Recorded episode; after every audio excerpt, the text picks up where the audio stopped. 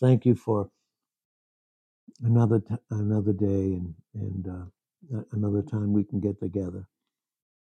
And we just ask uh, that you would just give us your thoughts this morning and give me teeth and a tongue that can speak properly.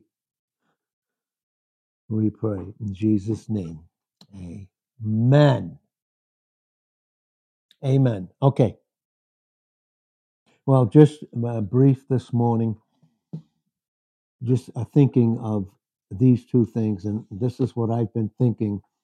And God has been dealing with me personally and giving me uh, his counsel for me personally. And I can just share with you these thoughts. And maybe God will, I'm sure he can because it's his word. He'll bless you and give you counsel just like he gave me counsel. So in, the in the Word of God in the Bible, there are two different wills and two different yokes, and depending upon what we do with our wills, then that will have but that will bring in a particular yoke. Uh, of course, we know that God gave Adam and Eve in in, in Genesis the, the second chapter. He gave them. He created them in His image. Now, God's image.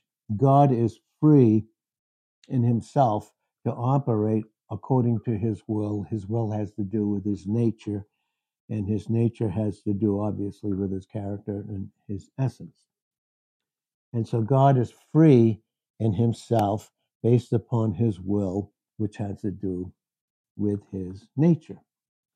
He created man. He created Adam and Eve. And when he said he created man in his image in Genesis one 26 and 27, he's, he saw Eve and Adam long before he ever took Eve out of Adam. And we know when we look at these things in the scriptures in Genesis one 26 and 27, created man in his image in Genesis chapter 5, verses 1 and 2. He created them, man and woman, and he created them with a free will. And before they fell, as long as they, with their will, were in a place to receive, they always had a proper yoke. They had a proper yoke. Soon as they fell, God never took away their free will. This will do, this kind of teaching, the Word of God will do away with the false teaching that God would ever will in his predetermined plan long before he ever created mankind, that he would predetermine, apart from their own will, apportion some to heaven and some to hell. Uh, The reason that I bring that up is because thank God for us, for us as we grow in grace and knowledge constantly, that we don't have to be affected by that bad false teaching, but it is so out there. It is so far out there. But God never did that. So getting back to create being created in God's image, He created Adam with a free will, and again, as long as he w- functioned in his proper place of receiving, and that's our proper place even now, being Christians, is to constantly receive by grace, and this was brought out in Ephesians 2 8, 9, and 10. So as long as he was in a place, Adam and Eve, they were in a place to constantly receive, they were kept from not having, they were kept from not having a bad yoke around them. Now, so the yokes that we talk about always have to do with the will. So when Adam and Eve fell, God never took away their free will because when God gives a gift, he doesn't take it away. He does not take it away. Even those that in their will, in their own will, and it's called free will, that simply means this God created man with a will to be free to make choices, but those choices can be right or wrong. That's why the Bible teaches us that after the fall, that we don't have a true free will until we see in, in, in James 4 and verse 6, it says this But he gives a greater grace. He gives us a greater grace. Obviously, this is his son, based upon John 1 and verse 14. But he gives a greater grace. See, it's always passive. God is always giving, man is always receiving. See that in the garden before they fell. They were created. Who created them? Christ in his pre-incarnate state. He created them, their bodies from the dust of the ground. And I like to say it like this. He created from Adam's body from the dust of the ground, but he took woman out of Adam and he built a woman. he built her, a woman. And we can see that clearly in the scriptures here but he gives a greater grace. Therefore, it says, God is opposed to the proud. That's a, that's a yoke of bondage, pride. A yoke of bondage. I don't need God. I can do everything myself. A yoke of bondage. Therefore, it says, God, God is opposed or he resists the proud. But, and that's a contrast and conjunction, but gives grace to the humble. Submit therefore to God. What do we submit? Uh, Our will.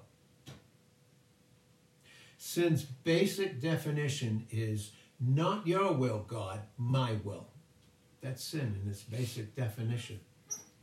Not what I, and you remember what Jesus said when he was in the Garden of Gethsemane, when he was such pressure upon him in Luke 22 44, such demonic pressure upon him, he was sweating drops of blood.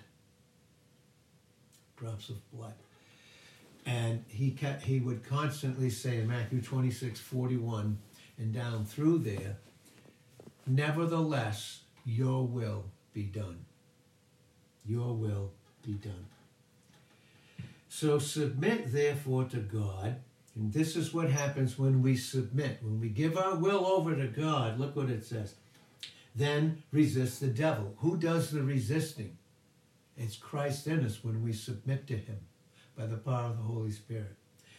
Resist the devil and he will flee from you. That simply means that when I, with my free will to make a choice to either do to have good or evil, and we know good is in God, it's submission, submission to God through Christ by the power of the Holy Spirit.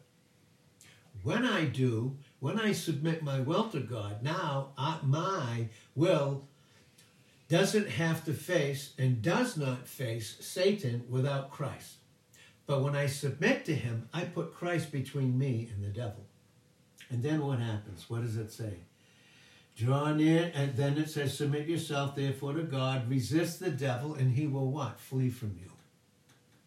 Then, then, when the devil is out, dealt with experientially in us, then we can draw near to God. See, the enemy doesn't want us to draw near to God. For God to do in us what he's already finished about us with through his intimate love. So draw near to God, and then what? He will draw near to you.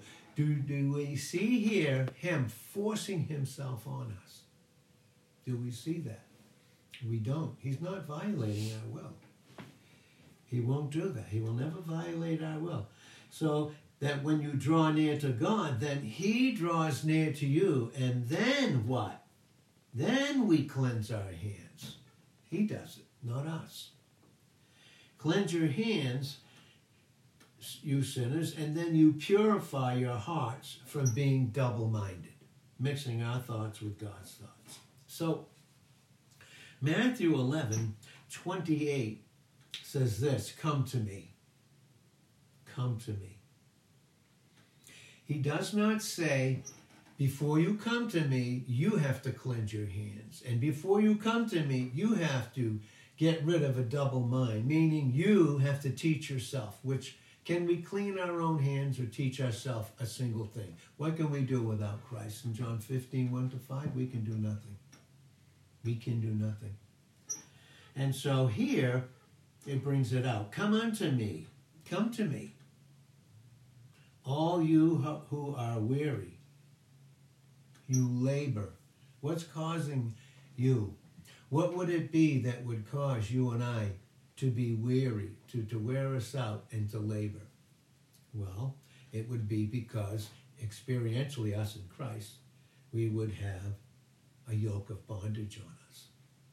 And then we think that we have to do something. That's the lie from Satan. See, the lie was brought out, and that's what caused the fall in Genesis chapter 3, verses 4 and 5. You see, the enemy lied. He told Adam and Eve, he, first he told Eve, he said, Listen, if you do eat from that tree that God told you not to, and by the way, he doesn't want you to eat from the tree because he doesn't want you to be equal to him. That's a lie. Well, anyways, who could be? He said you can be just like God. You can be little gods. You don't need him. You can you can do this all yourself, you see. You can be little gods, knowing good and evil. The only thing he didn't tell them is that they would know it in a ruined, fallen condition. He never told them that, did he? Oh, yeah. So that then, without him, without drawing near, without submitting to him, without submitting our will to his will, his nature, his character, his word, without that, with, without that, what happens? What, what happens? Well, I'll tell you, this is what happens. We get weary and we labor. We do ourselves, and then people, and then heavy laden, we get all this other bad teaching. Yeah, Jesus did this much, but now you have to do this. You have to do this much. When Jesus himself came to fulfill the Father's will completely in John 4 and verse 34, and to finish the work, which he did on the cross in John 19 in verse 30, then He is the source of our strength. He gives us grace, right? He gives it. He gives it to us when we in Isaiah 28, 9, all the way through to uh, 13, and then in Isaiah 40, uh, 28 to 31, we with these scriptures we see that when we're weary, what what do we do? We come to Him. Come to him. Submit. Submit your will to me. When you're weary, I will do away with your weariness because in Psalm 121, in that psalm, he never gets weary. He never gets weary. He never gets weak. But we can, but without, with our wills, without him, we're weak. That's Hebrews 12, verse 1. Lay aside every weight and the sin that easily besets us and they make us weak, weak. When we try to do things without him, we get weak. So he says, Come to me, all you that are weary. And when I come to him, in Joel 3.10 and 2 Corinthians 12.9, he gives me grace and that he strengthens me with the grace and truth that Christ is in me. He does. And then the weak can say, What now? I'm strong. I am strong. But we need to come to Him. Come to Him. That's what we do. We, all of us, through the week, you know, everything about our whole week was God preparing us so that we would come to Him. Did we know that? Come to Him. We may have done a lot of things without even thinking of Him. Again, He's not condemning us, He's not accusing us, He constantly loves us. But we may have done a lot of things ignorantly or rebelliously or stubbornly. Doesn't change His love for us. But he was using all that to bring us to this place so that we would come to him. because what we try to do without him, what we try to think without him, when we don't think with him, we get weary. And then that leaves us in a place where now, when it's not Christ that we come to, I'm going to have to rely on someone else. But when I do, they'll put things on me, bad teaching, no teaching, or put things on us that just even make us more heavy laden. then what does he say? And then what? And I will give you what? Rest. Take, but this is the necessity for us. Take my yoke upon you. Again, we need to bring this out in the scriptures. Jesus never needed a yoke.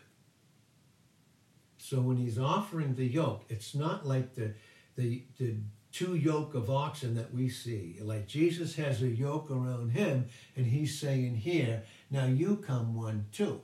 Some teach that way, that Jesus actually needed a yoke. He needed to be restrained because in some way he could have sinned. Never, never.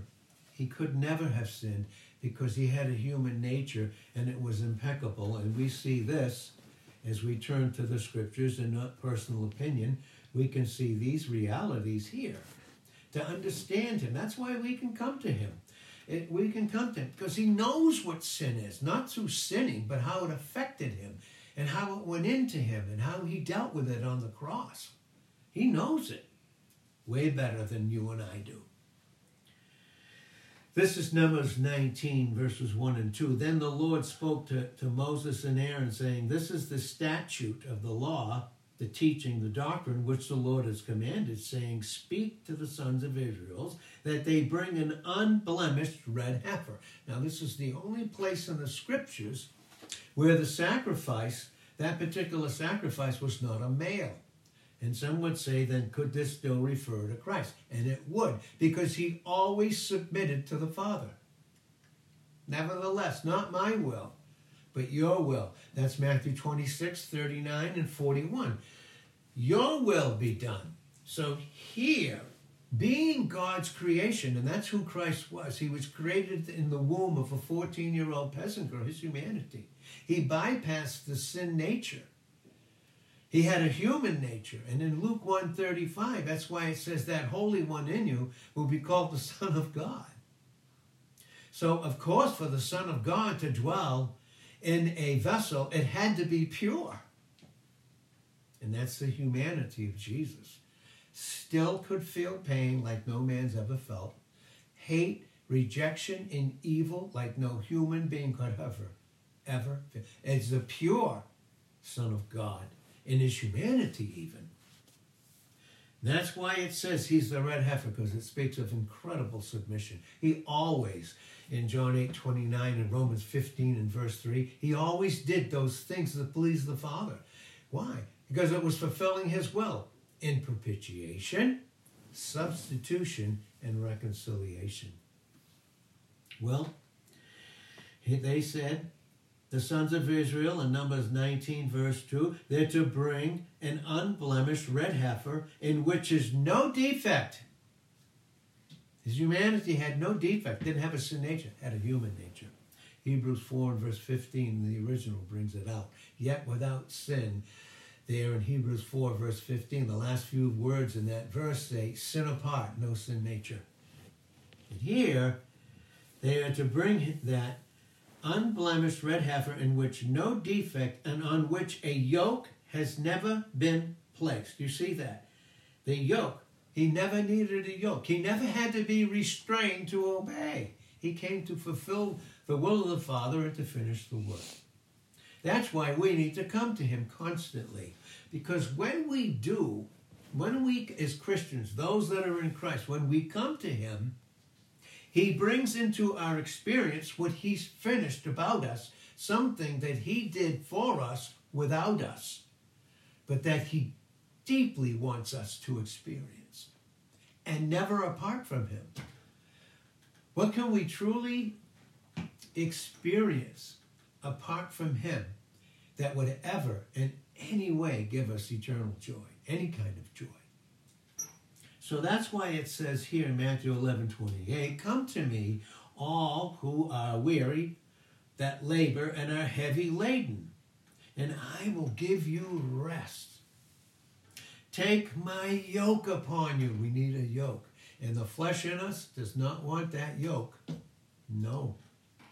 No, doesn't want the yoke. Take my yoke upon you. That means he has a yoke for you and I personally. And because, because of this, because everything that he did in his intimate, immutable, unchanging love that he first did for his father, that's the burnt offering in Leviticus, the first chapter, and you'll see the others in Leviticus, the 23rd chapter. But the burnt offering spoke of propitiation. You see, but when he says, Take my yoke upon you, what you what I want you to see when you take that is, is that I have dealt with the whole sin question, but also that's something that you don't have to deal with. You could never in a fallen state that he did. But also, you're going to see that I did crucify your old, all the old thinking that we can go back to in a moment in disobedience. In Romans 6, 1 through 6, the old man was crucified. And then when you take my yoke upon you, you're going to see every single thing that I did for you as an individual. You see, everything he did for us, he did for us in, in our own individuality. I can't even, that can't be stressed enough to me from God, and I can't even begin to stress the importance that we know that. That everything he did was so intimate for us. so intimate. And that intimacy is brought out in Revelations 2 and verse 17, where each of us will feast on that hidden manna. That's what we had. We fed on it. You see, we can we can edify each other. We can give the word to each other. But we have to feed on Christ ourselves personally. And when we do, we're feeding on what he did for us personally. That's why we need to come to him when we're weary and heavy laden. And when then we'll experience his rest. What is God the Father doing right now? Well, Zephaniah 3 and verse 17 says he's resting in his Son. He's resting in his Son that he loves. That was the propitiatory sacrifice, the burnt offering. In Revelation, in, in Genesis 22 and verse 8, my son God will provide himself a sacrifice. And God, in providing for himself, which had to be dealt with first, he could provide for us. So it was his son that he gave for himself to provide for himself in propitiation, and then God would be free to give him to us as our substitute, whereby we could be now reconciled. That's what we do when we come to hear the word. When we come, you see, everything about this week, God in His plan, He knew it would prepare us to come to hear His counsel this morning, every one of us. And then we have a choice which yoke we want to be yoked up with. I was sharing it with my, my dear friend Mike, Mike Fenton. And God first, before he was explaining the yokes to me, he was telling me from now on, Ed, I don't want you to speak from under. Your under voice, that fallen voice, that ruined old voice that you no longer are. I want to speak the above voice who my son has made you to be, who I truly see who you are. And, and, and that was accomplished through my deep, intimate desire and love for you. That's who I, I want you to speak from above, not from beneath. There's in all kinds of scriptures in Isaiah 29, verse 4. You don't speak from the dust, the low, and allow the enemy to use you like a ventriloquist will use a dummy to cause them to speak. I don't want you speaking from under anymore. I want you to speak above. She was telling me. And then he brought in the whole yoke thing to me. Take my yoke. You see that? Did he force it? You see any violation here? No. Come, take freely. Take my yoke upon you. It's very personal. And learn from me intimately. Learn who God has made you and I to be in our own individuality. You see, the body of Christ is made up of many members in 1 Corinthians 12, 12, and 13, but we're all members in particular in 12, 27. We, God designed us in a way that only we and Him could reveal Himself. and that's Revelations 2.17. We have we feast on the hidden manna, and then we have this white stone. And it's a name. A name speaks of nature there. It's inscribed on the white stone like a diamond. And only he who gives it, and only that one that receives it, has that depth of intimate love and fellowship. And that's our own individuality. That's where we're headed to, without disturbance and without distraction. Take my yoke upon you and learn of me, for I am, boy, I'm gentle. I am gentle and humble in heart, and you will find rest for your souls. For my yoke really is easy, you know. That's what he says. My, my yoke is easy. You know, it's very comfortable, it's very pleasant, far more than the yoke of the flesh, the yoke of bondage. For my yoke is easy, it's very pleasant and comfortable, and my burden is light. My burden is light. And then we see this, and then we can close very soon here. But now we're in Galatians, and we're going to see the other yoke that can possibly, we can possibly, and it's a choice. It's a choice. Right? Now, this is Galatians chapter 5 and verse 1. I'm reading from a different translation this morning. It was for freedom that Christ set us free. Notice that? It was for freedom that Christ set us free. Who's our source of freedom? It's Christ. Did he do it for us individually? He did. It was for freedom's sake that Christ set us free. That's what Jesus was telling his Jewish disciples. To learn of me. And that John 8 31, learn of me, become my disciplined learner. And you can't, you and I can't learn properly without having being yoked up to Jesus and not to the flesh. The flesh won't receive a thing. The natural man in us, that flesh, will not receive a single thing in 1 Corinthians 2 and verse 14. It won't do it.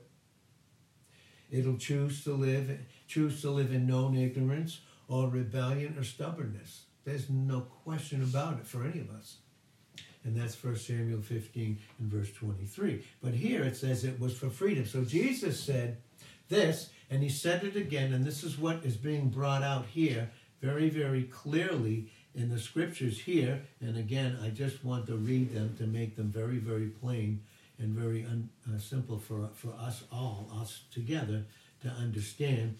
In John 8, verse 31, so Jesus was saying to those Jews who had believed on him, if you continue in my word, that's submission of the will. If you continue in my word, then you truly are disciplined. You're my mathetes, my disciplined learners. But whatever's accomplished for you as an individual and you will know the truth. And here it is. And the truth will what? Make you what?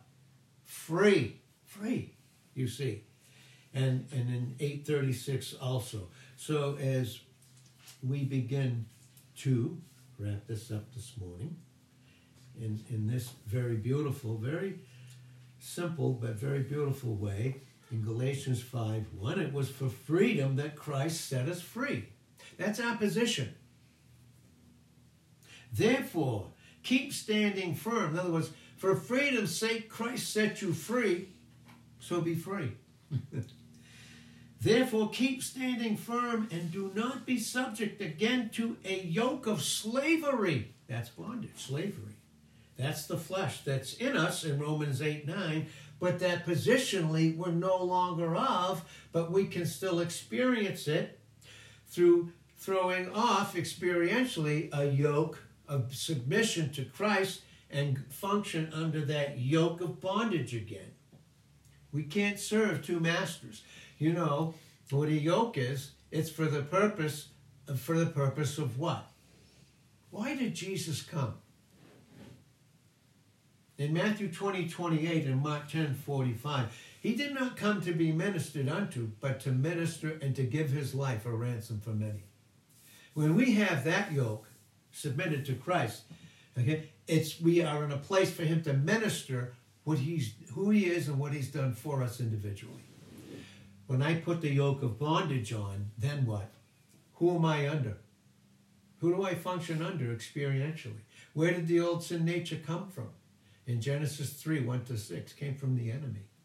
Now, the flesh is still in us, contrary to very bad teaching one naturism and what they'll they'll explain one naturism through what they call the exchange life which the bible brings out very clearly in romans the seventh chapter and romans chapter 8 1 through 8 bring out very clearly we still have the flesh is still in us but we're not of it hmm. and if we sin sin proves sin when i fail and live in disobedience no no known obedience and known disobedience in James 4 17. To him that knows to do good, does it not, to him it is sin. It's because that there's a yoke of bondage and I'm being held by the enemy in this thinking, in this bondage here. And that's why it says this again, and I'll read it again in the scriptures instead of just quoting them. And usually we God has us to do that, and other times this is a very rare time, but it says this in John 8, verse 34, where we were just reading, Jesus answered and said, Truly, truly, I say unto you, everyone who commits sin is the slave of sin. In other words, if we're not being mastered by Christ experientially, it's because we don't have that yoke.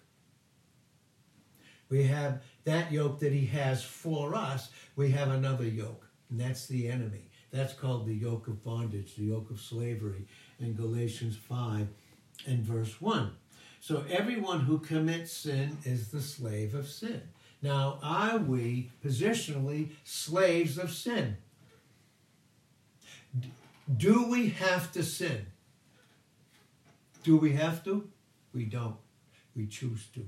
Because sin is in the will, just like love is in the will, depending upon which one we submit our will to and have that yoke upon us. So as we close, and we will close, I think this is three strikes and I'm out. But this again is bringing out Matthew 11, 28 to 30, and then what Paul, and you, Paul here, again, the whole book of Galatians, the book of Galatians here, during Paul's day, if we look at this, in isagogics, and that just simply means going back to the Word of God and placing ourselves like it was right, we're there, we're viewing what was going on at that particular time. That's isagogics. Had the Word and its historical frame of reference. So we go back, and everywhere Paul would go in, the Apostle Paul, taking the things of Christ through the Holy Spirit, doing it in him, teaching the people and then right behind them were all these what are called Gnostics, the all knowing ones that didn't need God to know things. He would leave and they would come right back in and try and reteach the people. That just like the enemy? Still wants to reteach us again with the old way of thinking. That's what was going on in Paul's day when he wrote this whole thing. And he had to write it. We had to write it he had to write it without an amanuensis because he, he, he, had really bad eyesight, ophthalmia, and many believe he was epileptic and had very bad eyesight. So he had to write it with his own hand, and he even said that. He even said it in Galatians six eleven. See, with what large letters I am writing to you. he was so blind. But he, he had the love of Christ so much in him for these Galatians that even though he didn't have someone to help him, he was writing it with big letters. boy, I tell you, that's what he was writing here in Galatians 5, verse 1. And boy, did the Apostle Paul, as Saul, didn't he know this? His whole lifetime, thinking he's doing God's service, he's in intense bondage. Can you imagine the inner turmoil, what he was going through, trying to live a righteous life without Christ? Well, it was for freedom's sake in Galatians 5.1 that Christ has, that's past tense, by the way, past tense, set us free, finished work. Therefore, keep standing and do not be subject again to a yoke of slavery. Behold, I, Paul, believe me, as a witness, that's what he's saying. If anyone knows it, I do. Say to you that if you receive circumcision, if you think you can do anything without Christ, Look what it says Christ will be of no benefit to you. And I testify again to every man who receives circumcision, like you think you can do something for God, that he is under obligation to keep the whole law. The whole law. By the way, the whole law, he's saying, okay, so the whole law is this that as a sinner in death, you're still to keep the law, Try to keep the Ten Commandments even. Some teach this. Some do. some seriously, some did get saved, and immediately, without teaching, they go about and teach. Now, here's no, the law of the Ten Commandments is still good for us to try and do. We have to do it. Jesus saved us. Now we have to help Him. Well, Exodus 23 to 17 and into 18 brings it out. Those are the 10 Hebrew words. That's what it says in the original to the Jews. There were 10 Hebrew words. Yeah? But attached to that were over 613 statutes and ordinances you had to keep up with. And if you offend, in James 2.10, if you offend in one point, you're guilty of all. You break the whole thing. This is what he's saying here. I testify again to every man who receives circumcision that he is under obligation. You've got to keep the whole law then if you don't need Christ. Go ahead. You have been severed from Christ. He's telling them experientially this bad teaching, the enemy through these others. When I leave, they come in and teach you because they can't sever you. The enemy can't sever you from your position in Christ. So he's going to try and sever you from your experience. That everything, who Christ is and what he's done for you as an individual, that you won't experience. That's what he's saying. That's what he's saying here. You've been severed from Christ, you who are seeking to be justified, cleared of all guilt and condemnation by the law. All the law did in Romans 7 13 to 14 was bring out the evil nature. And that's what Romans 8 2 and 3 says. For, for what the law could not do, see, he, Christ has delivered us from the law of sin and death. He's delivered us from that, that old law of sin and death. This has to do with these two yokes. These two yokes for believers. You've been severed from Christ, you who are seeking to be justified by the law now. You have fallen from grace, not positionally, but experientially. You can never lose your salvation. You can't fall out of the grace that saved you once and for all. That's John chapter 6, 37 and 39.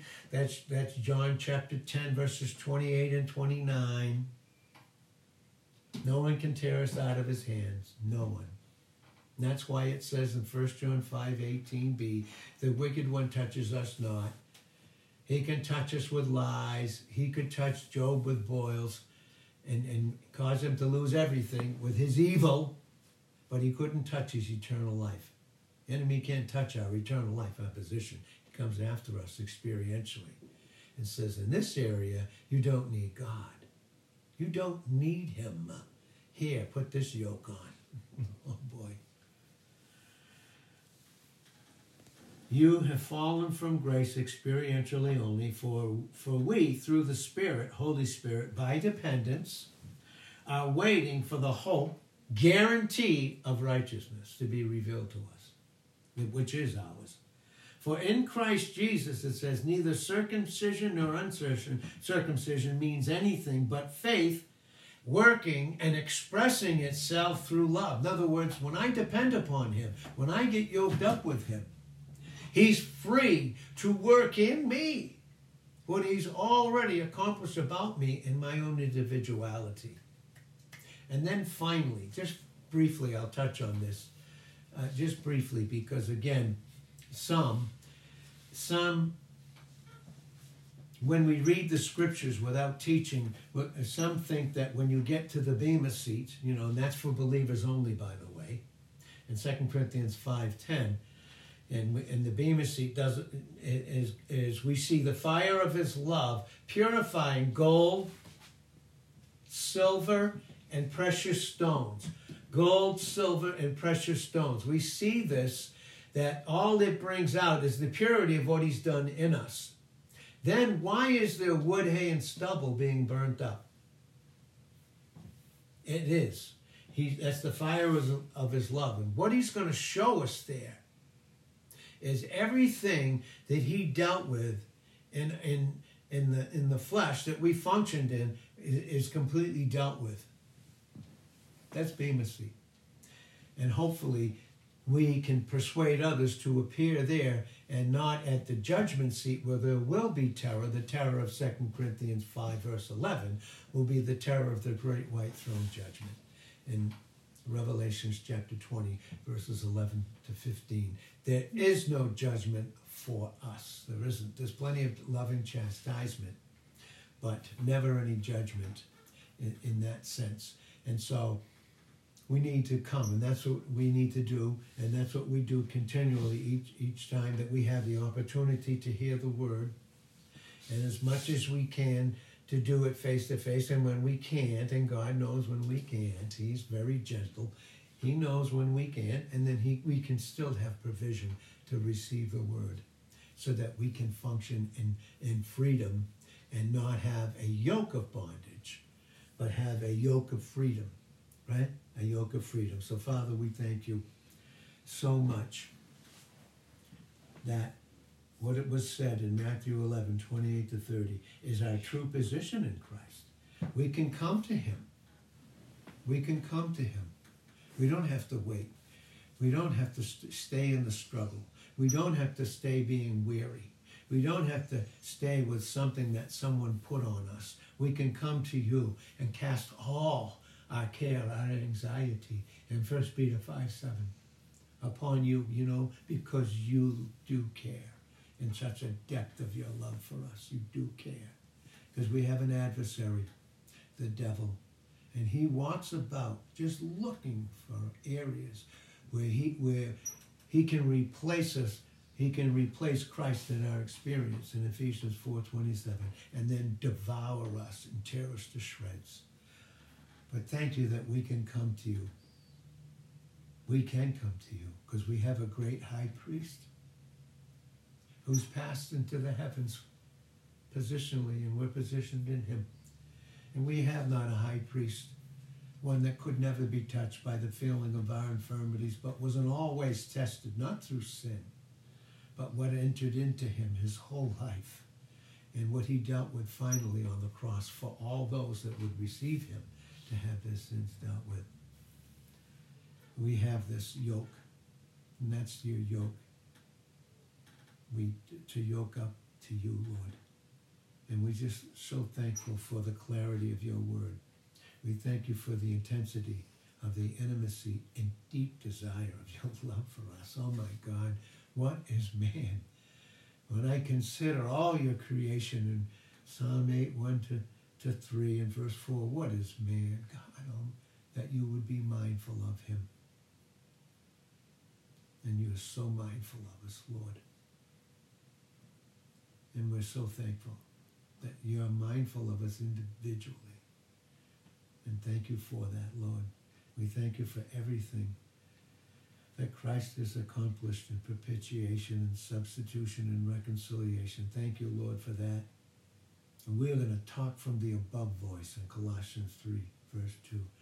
We're not going to seek the things below, underneath on the earth, but the things that are above. Because that's what we're looking for. Our view we're here on this earth, but our view is vertical. We're looking for that great appearing of our, the great God, our Savior Jesus Christ, in Titus 2 and verse 13 and 14. Thank you, Lord, in Jesus' name.